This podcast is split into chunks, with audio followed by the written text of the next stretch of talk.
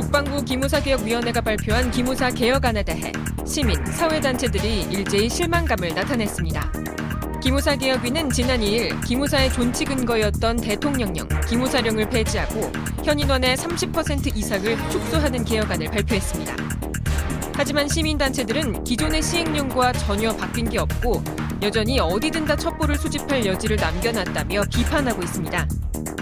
특히 군 출신이 다수인 개혁위원들의 구성을 놓고도 고양이 앞에 생선을 맡긴 격이라며 기무사 완전 해체를 주장하고 있습니다. 이슈파이터 두 번째 순서에선 국방부 기무사 개혁안의 허점은 없는지 전문가와 함께 이야기 나눠봅니다. 이슈파이터 2부 이어가도록 하겠습니다. 계엄령 문건 파문을 일으킨 국군 기무사령부가 군사안보지원사령부라는 이름으로 새롭게 출범을 합니다. 하지만 이에 대해 일각에서는 임무와 역할은 그대로 유지를 한 채 간판만 바꿔다는 것 아니냐 이런 의혹을 제기를 하고 있는데요. 심지어는 기무사의 셀프 개혁 정황도 포착이 되고 있는 그런 상황입니다. 오는 14일 국무회의 통과를 목표로 하고 있는 군사안보지원사령부령 재정령 안의 맹점은 무엇인지 오늘 이슈파이터에서 이야기를 나눠보도록 하겠습니다.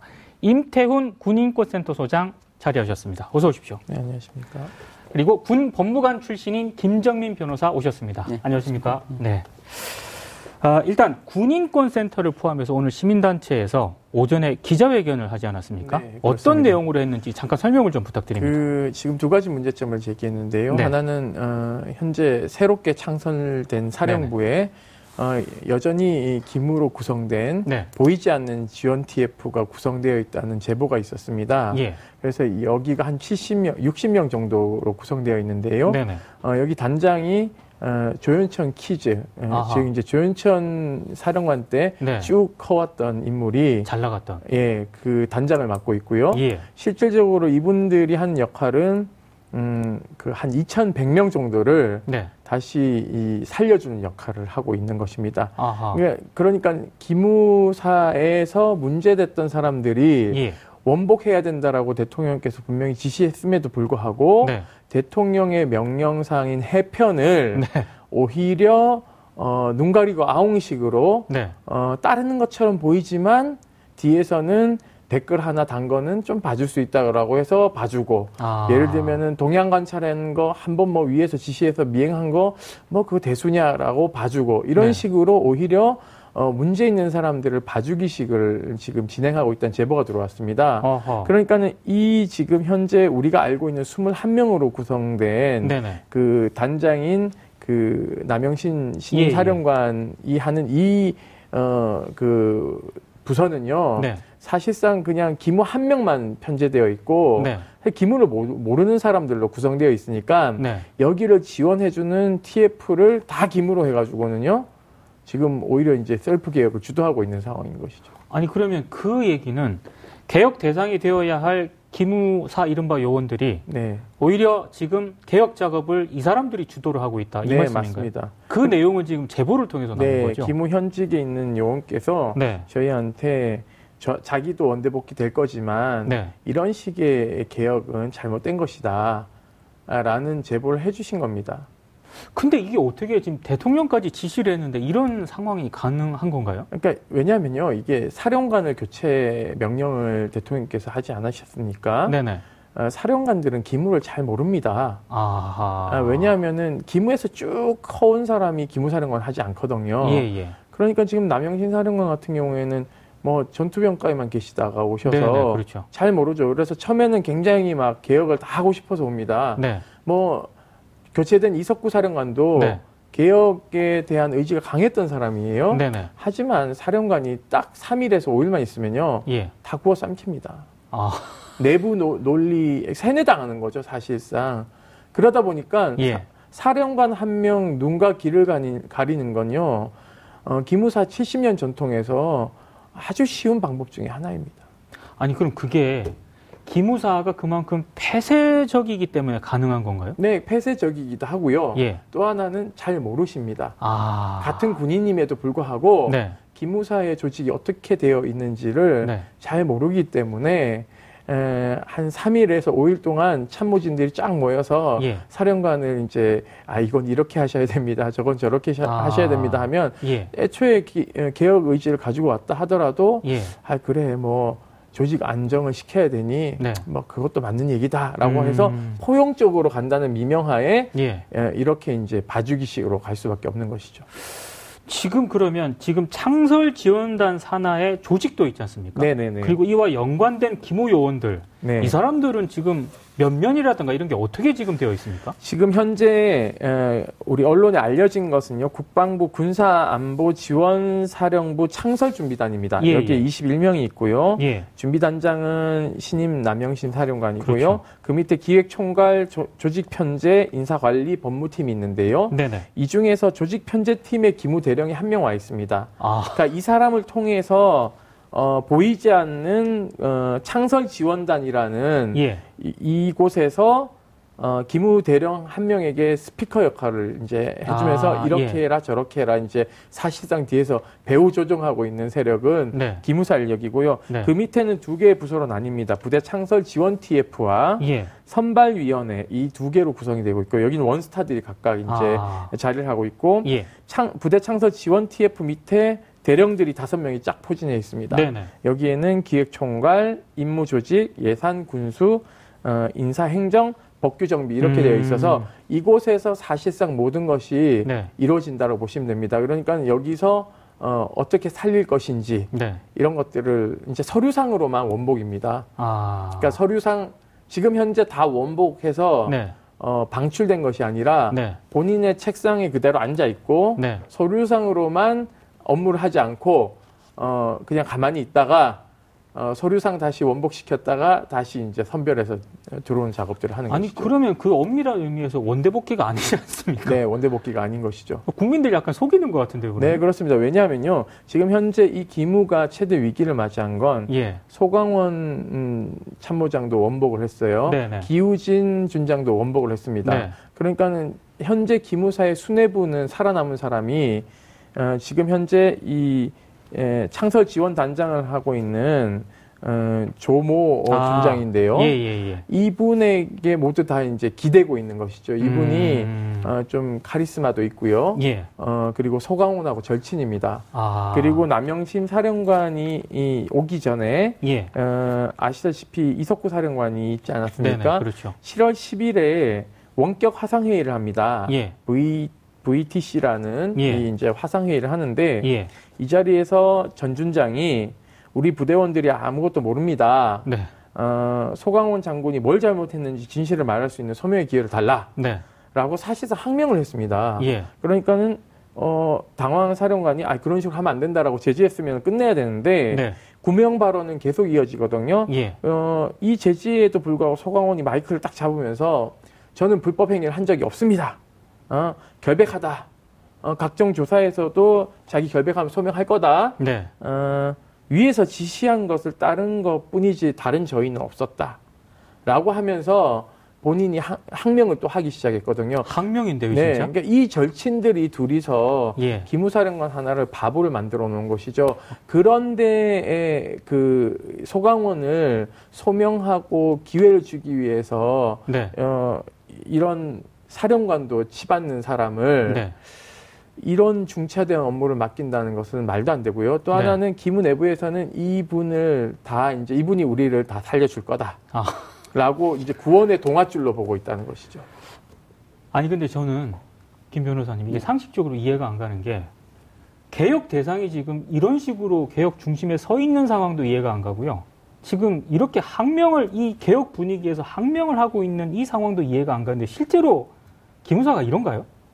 글쎄요, 저는 이제 좀 생각을 달리 해보면 예, 이, 이 문제가 이제 촉발된 게 호- 개, 계엄 때문 아닙니까? 그렇죠. 계엄에 대해서 일부 이제 예, 이걸 호헌 계엄이라고 얘기하는 분들이 있어요. 네, 뭐냐면 어, 탄핵이 기각되고 대통령이 복귀를 해도 어, 시민들이 하야 주장을 하고 네. 일부 정치 지도자가 거기에 대해서 찬성하고 선동하고 이런 것이 내란이다. 음, 그래서 이걸 막고자 하는 자기들의 업무는 어, 적법했다 이런 항변들을 하고 있고 사실은 내부에 그게 깔려 있는 것 같아요 의식 네, 속에. 네, 상당히 위험하다는 얘기죠. 사실은 그렇죠. 호언 계엄은 없습니다. 음. 다 살인 계엄이었고요 그동안. 네네. 굳이 말하면 저는 그걸 호언 계엄이 아니라 호박 계엄이다. 네. 그것이 이제 국민들이 바라보는 시각과 너무 차이가 나는 거죠. 예. 그래서 이번 기무사 같은 경우도 개혁 같은 경우도 개혁의 주체는 누구고 객체는 누구냐. 음. 주체는 청와대인 것 같고 객체는 기무사인 것 같은데 그렇죠. 속내를 들어가 보면 둘 다 기무사 같다. 이거죠. 그러니까 말하자면 이 개혁을 왜 해야 되는가에 대해서 명확한 필요성들을 느끼지 못하는 사람들이 개혁을 하고 있는 겁니다. 네. 지금 청와대도 대통령께서는 뭐 과거에 차단 얘기하고 있지만 결국은 그 건물 그대로 쓰고 그 조직 그대로 쓰면 이름만 바뀌는 거예요. 음. 뭐 방첩대가 보안사 됐고 보안사가 기무, 기무사 됐고 이제 안지사 되겠죠. 예. 이름만 바뀌는 것과 뭐가 다르냐. 그건 뭐냐면 이 필요성을 절감하고 있는 사람들이 개혁에 참여하지 못하고 있다는 얘기예요. 결국은 음. 청와대는 현 정부의 청와대도 역시 마찬가지일 거다는 거. 뭐냐면 임기는 얼마 안 남아 있습니다. 사실 어, 차피 5년이라는 임기가 한계가 있기 때문에 네네. 그, 그 한계 속에서 국정이 어, 중단되면 안 되고 네. 어, 군통수권도 여전히 계속 기능을 해야 되거든요. 네. 그런 측면에서 보면 현실적인 필요성 때문에 어떤 김으로부터 보좌를 받고자 하는 욕망이 있다는 얘기예요. 네. 그 욕망을 버리지 않는다면 결국은 기능을 그대로 살려둘 수밖에 없다. 지금 이번 개혁안에도 보면 대통령령 안에도 보면은 결국은 가장 하지 말아야 될 뒷조사 이걸 계속 허용하고 있는 거거든요. 음. 사실은 국민들은 그걸 가장 문제시하고 있고 뒷조사를 못하게 하려고 이런 일을 하고 있는 거 아닙니까? 네. 어, 법에 허용되지 않는 뒷조사를 해가지고 뒤통수를 치고 사람을 낙마시키고 네. 경우에 따라서는 그 사람을 어, 위험에 빠뜨리고 네네. 어, 이 그걸 넘어서서 이제 일반 국민들도 위험에 빠뜨리고 지금 세월호 사건에서 아주 노정화됐죠 그게 그렇죠. 이런 것들을 막고자 이 개혁의 목소리가 나왔던 건데 네. 그 목소리는 결국 이 개혁 과정 속에서 누가 그 목소리를 대변하고 있냐 이거예요. 처음에 기무개혁 TF에 10명인지가 들어갔지만 세 분이 민간인이고 나머지 세 분들 나머지 분들은 군인 또는 군인 출신이었단 그렇죠. 말이죠. 예. 그 민간인 세 분 중에도 두 분은 군법무관 출신이에요. 음. 과연 그게 100% 민간인이라고 볼 수 있느냐? 그러면 기, 김으로부터 그동안 고통받았던 사람들은 누가 대변하는 거예요? 음. 그분들은 단 한 명도 들어간 적이 없어요. 네. 이번 개혁도 마찬가지라는 거죠. 왜 이렇게 서두르는지 통치권 차원에서 서두르야 될 이유가 있다고 볼 수도 있겠지만은 네. 어, 백년 대계를 위해서는 이런 기회가 자주 오지 않습니다. 우리가 보면 옛날에 윤석양 사건 때문에 그렇죠. 에, 이 보안사가 기무사로 바뀐 네네. 그거 외에 어떤 결정적인 에, 개혁을 할 수 있는 기회가 없었어요. 네. 이건 앞으로도 마찬가지일 겁니다. 이번 기회를 또 놓치면 또 10년이 갈지 20년이 갈지 또 그들의 잘못이 또 노정화되고 쌓여야만 또한번 들여다보는 건데 음. 네. 이번 기회에 뭔가 화근을 뿌리 뽑아야 되지 않느냐. 그런 걸 보면 아까 말씀드린 대로 그동안 이 조직에 의해서 피해를 받았던 사람들의 목소리가 네. 정확하게 이 조직 개편을 위해 이, 이 과정에서 반영돼야 되는데 전혀 그렇지 않다. 심지어 이제 그 민간인 세 분들도 과연 그런 목소리를 반영할 수 있는 어떤 그 캐릭터를 갖고 있느냐. 저는 전혀 아니라는 거거든요. 간단히 말해서 시민단체 한 명이 들어간 적이 없고요. 네. 심지어 어떻게 돼가는지를 몰라요. 처음에 개혁 TF도 그랬고 네. 이번 개혁 TF도 뭐 창설 준비단도 자기들이 짜놓은 스케줄대로 가는 것 같지. 네. 이게 뭐 국민과 소통한다 할지 의견을 수렴한다 할지 하는 그런 생각 자체가 아예 없는 것 같아요. 그래서 처음엔 저도 인적 쇄신의 방점이 찍힌 거고 예. 기능이나 이런 부분은 나중에 좀 개선하지 않을까 이런 생각을 했는데 에, 정해진 플랜대로 안대로 가고 있는 것 같다. 그리고 인적 쇄신이라는 것도 그렇게 간다면 예. 한계가 있을 겁니다. 아니 그러면 임 소장님 네. 남영신 사령관을 이 사령관으로 앉힌 이유 중에 하나가 기무사 출신들은 아무래도 개혁의 한계가 있으니까 비기무사 출신을 앉혀가지고 개혁을 하겠다라는 그런 취지였는데 그럼 남영신 짐 사령관은 이런 상황 자체를 알고도 있다고 모른 척한다고 봐야 되는 건가요? 아니면 정말 모른다고 봐야 되는 건가요? 이 창설 지원단은요 예. 어, 공교롭게도 남 사령관이 네. 인사 명령을 내서 만든 조직입니다. 아, 그러니까는 본인이 지금 무슨 일을 하고 있는지 예. 본인을 객관화 못 하고 있는 것이죠. 아하. 그러니까 본인이 개혁에 대한 의지가 강하다면 예. 사실은 이 문제 제기를 해온 시민사회 단체들을 음. 불러다 간담회 정도는 한번 해야 되는 것이 맞고요. 네네. 그리고 입법 예고도 지금 이 시행령 개정과 관련해서 어제까지였습니다. 네. 4일 동안만 의견을 받았어요. 우리 행정 규칙에 보면 예. 40일 동안 받도록 되어 있습니다. 네네. 별 어, 금, 긴박, 긴박한 상황이 없을 때는요. 네. 예전에 그 교- 역사 교과서 왜곡할 때요. 네네. 7일간 아, 받았습니다. 그렇죠. 예. 그러니까 오히려 과거의 정부가 하던 짓을 여전히 답습하고 있다. 음. 행정 관료들이. 네. 그리고 장관이 지금 터키 가지 않았습니까? 네네. 터키 간 사이에 또 반란 일으킨 거예요. 제가 봤을 때. 장관을 아. 공석을 틈타서 예. 이런 식의 눈 가리고 아웅해도 예. 어, 대통령과 국방장관과 청와대의 눈가기를 속일 수 있다라는 배짱이라면요. 네네. 저는 이런 기문은요, 아예 해체하는 것이 맞다. 해편이 아니라. 음. 그리고 이 사령부에 대한 체계를 그대로 둬야 될지도 저는 의문입니다. 예. 예를 들면 군사 안보 지원 사령부라는 예, 예, 예. 굉장히 모호한 명칭을 쓰고 있어요. 네, 네. 얼핏 봤을 때는 말도 익숙지 않고 뭘 하는지도 모르는 명칭을 통해서 네. 명칭의 모호성은 곧 불법 행위의 강범위성을 이야기하는 겁니다. 아하. 그렇기 때문에 오히려 기무사일 때보다요. 예. 이 시행령을 보면 본인들이 더 많은 정보를 어, 가지고 정책 보좌를 한다라는 것을 명시해 두고 있습니다. 음. 그러니까 저는 오히려 지금의 시행령이 네. 어, 계약이 아닐까라는 네. 의심도 강하게 하고 있습니다. 그래서 잠깐 그 내용을 잠깐 설명을 좀 네, 네. 해주시죠. 아, 우선은 그 여기에 보면요. 예.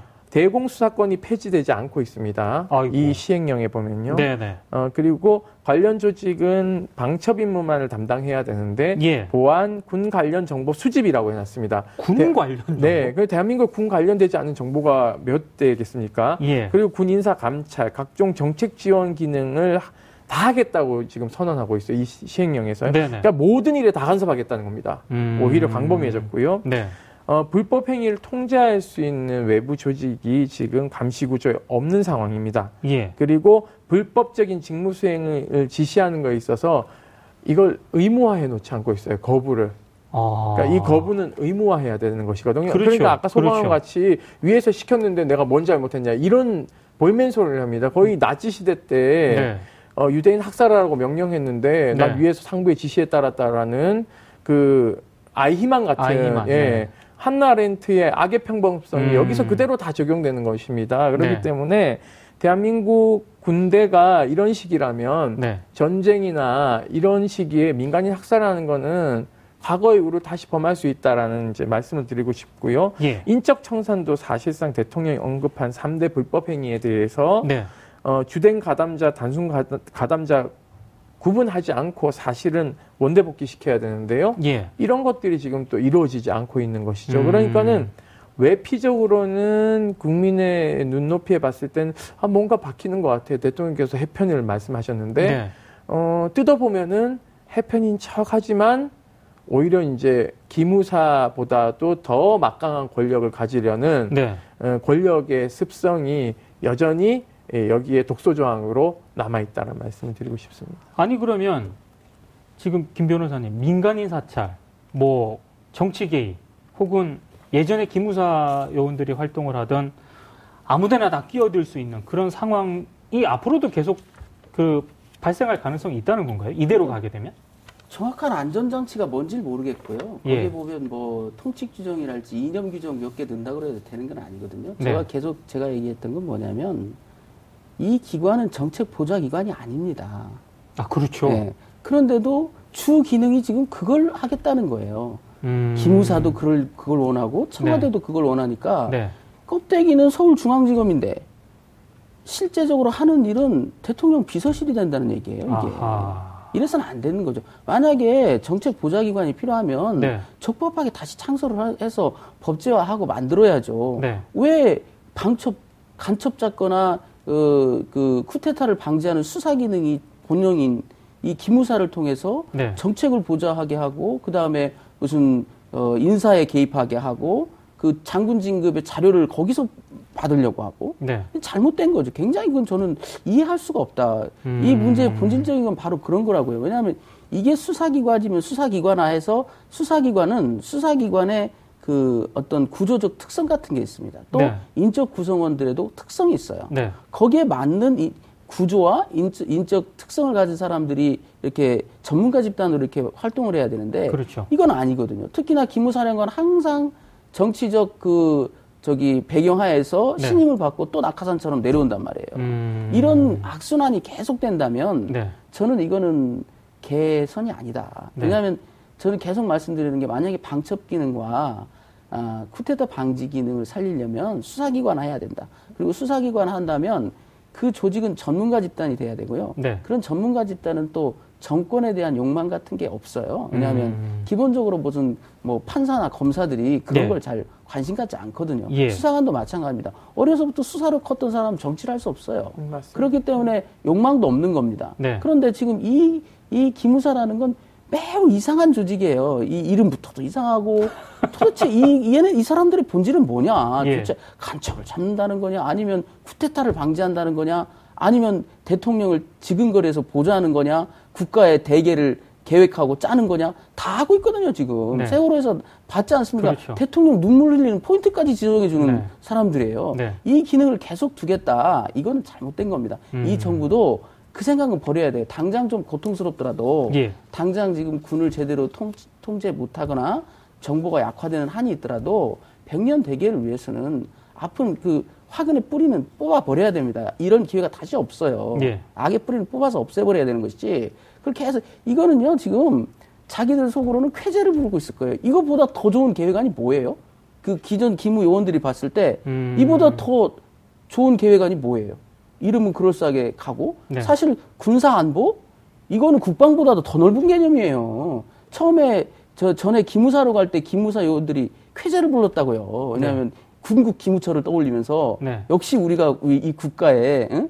그 근간이다 이런 얼토당토하는 사고 방식을 가졌었거든요. 말까지 예, 예, 이번에도 마찬가지일 거란 거야. 군사 안보?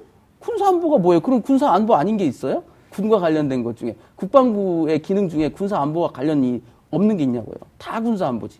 이런 식으로 이름 하나를 정하는데도 어, 어 국민들한테 한번 물어보지도 않고 뭐 예를 들어서 제안을 받을 수도 있지 않습니까? 음. 그이 새로운 사령부의 이름을 어떻게 하는 것이 국민 그렇죠. 국민들에게 가장 어필이 되는 어? 명칭이냐 네. 제안을 한번 해보라고 할 수도 있는데 그런 절차도 없어요. 이름을 만들어 보면 이 네거티브하게 제껴놓은 것 같습니다. 방첩 옛날에 방첩 때문에 안 돼. 아. 보안사령부 안 돼. 예. 다안 돼, 안 돼. 그러니까 사실은 이것도 아, 보안사령부가 맞다고요. 네. 근데 보안에 대한 이 알레르기 때문에 이걸 안보로 바꿔놓은 겁니다. 군사 안보로. 네네. 이런 철학의 빈곤이 도대체 누구 머리에서 이런 명칭이 나왔는지 저는 참 음, 정말 이해할 수 없는 사람들이에요. 아니 이 그러면 사람들이. 제가 지금 두 분 말씀을 딱 들으면서 상황을 딱 시청자들이 알기 쉽게 정리를 하면 문재인 대통령은 해체 수준의 어떤 그런 개편을 지금 기무사 개혁안을 요구를 한 건데 네, 맞습니다. 어 지금 지금 이 기무사를 비롯한 이 내부에서는 거의 지금 항명하는 그런 수준으로 반발을 하고 있다고 봐야 되는 네, 건가요? 그렇, 그렇죠. 살아남기 아하. 위해서요. 봐주기식으로 가고 있다는 것이죠. 예. 그러니까는 어, 이게 원- 원칙적으로 해편 수준으로 가려면요. 네.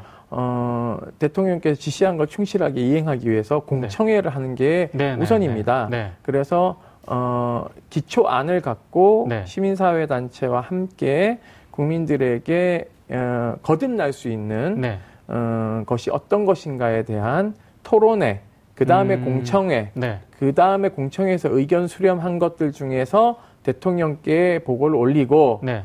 해편에 가까운 것이 이러이러한 것들이 있습니다. 네. 라고 안을 올린 다음에 대통령에게 음. 재가를 받는 게 예. 저는 어, 국군 통수권자에 대한 예우라고 생각하고 있고요. 네. 두 번째는 무엇보다도 국민의 군대들도 거듭나겠다라는 어떤 네. 본인들의 어떤 확신을 천명하는 것이다. 그리고 어, 땅에 떨어진 신뢰를 회복하는 길이다라고 보고 있는데요. 예. 전혀 그런 과정이 없다는 것이 저는 위험하다고 생각하고 있습니다. 음. 그러니까 결국은 이런 겁니다. 어, 국가 안보라는 미명하에 그러한 장막 뒤에서 네. 여전히 어, 본인들이 누려왔던 기득권, 네. 특권 의식을 내려놓지 않겠다라는 것을 음. 어, 이번에 이러한 어, 편제로 이제 들통이 난 것이고요. 네네. 그리고 또 하나는 이게 지금 문제는 대령 중령급들은 사실상 다 원대복귀 시켜야 됩니다. 예. 왜냐하면 조현천이 인사를 했던 사람들이에요. 네네. 그렇다면 소령까지는 어, 이 3대 불법 행위에 가담하지 않은 사람들은 네. 뭐 소령 이하 네. 장교들 그리고 부사관단들 이런 사람들은 좀 살려줘야 되는 게 맞죠. 음. 그- 그것은 그냥 계급으로 자르는 것이 아니라 예. 실질적으로 수사를 해서 예. 어, 명백하게 죄가 없다는 게 검증된 사람만 다시 음. 어, 받아들이는 방식이 되고 예. 그 다음에는 더 슬림화해야 된다고 저는 보고 있습니다. 네. 어느 어, 정보 부대가 이러한 많은 인원을 가지고 있지 않거든요. 그렇죠.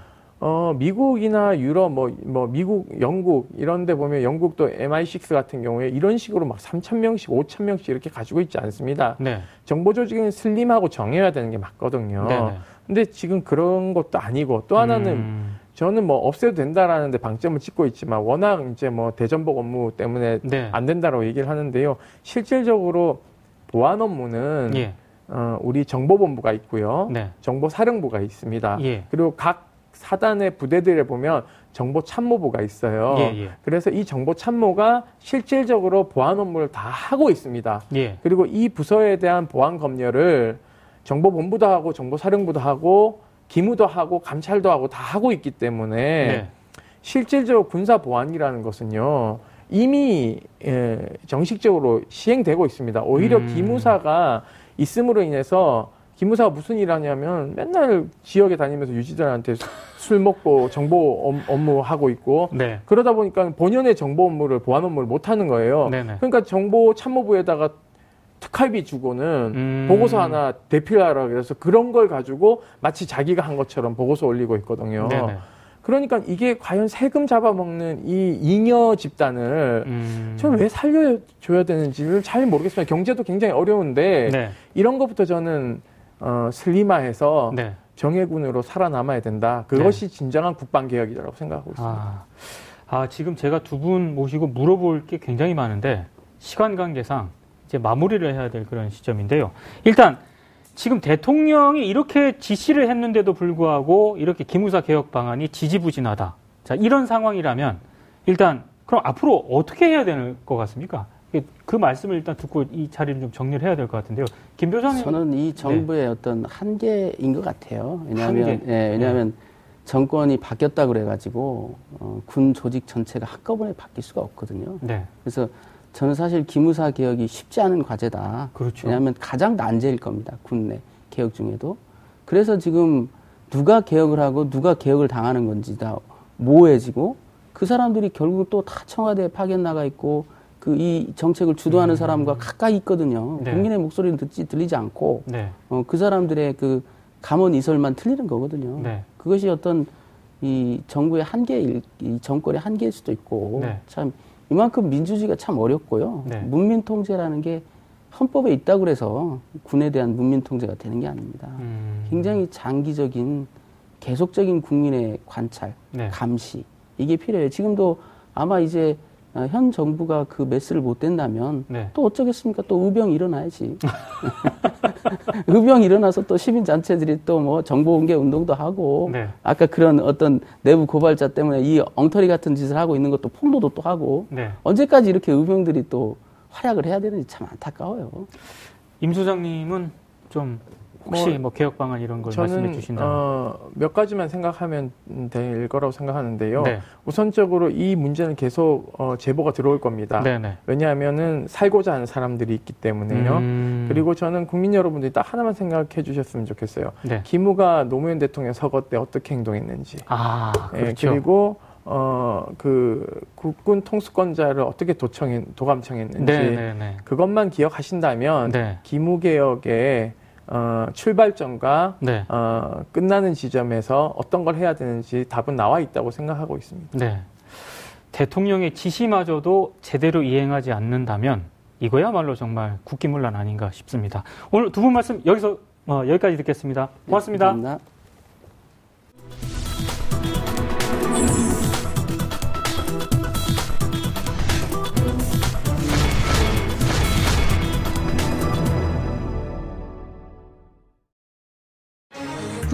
연금의 고갈 시기가 예상보다 3, 4년 빨라질 거라는 전망이 나오면서 노후에 연금을 받지 못하는 게 아니냐는 불안이 증폭되고 있습니다. 박근혜 정부 시절 재벌 경영권 승계에 국민 노후 자금을 동원했다는 의혹으로 불신이 깊은 상황에서 기금 고갈론마저 확산되면서 국민연금의 신뢰도는 더 떨어질 것으로 보입니다. 한편 본격 휴가철이 되면서 해외 로밍 요금 폭탄을 피할 수 있는 이동통신사의 요금제가 환영받고 있습니다. KT는 지난 5월 12개 나라의 로밍 요금을 국내 통화료 수준으로 낮췄습니다. 하지만 SK텔레콤과 LG U+는 여전히 기존 입장만 반복하고 있는 상황. 이슈파이터 민생 만담에서 국민연금 고갈론과 이동통신사 요금 인하 방안에 대해 이야기 나눠봅니다. 오늘 방송 좋았나요? 방송에 대한 응원 이렇게 표현해 주세요. 다운로드하기, 댓글 달기, 구독하기, 하트 주기. 더 좋은 방송을 위해 응원해주세요. 다운로드하기, 댓글 달기, 구독하기, 하트 주기. 기억하셨죠?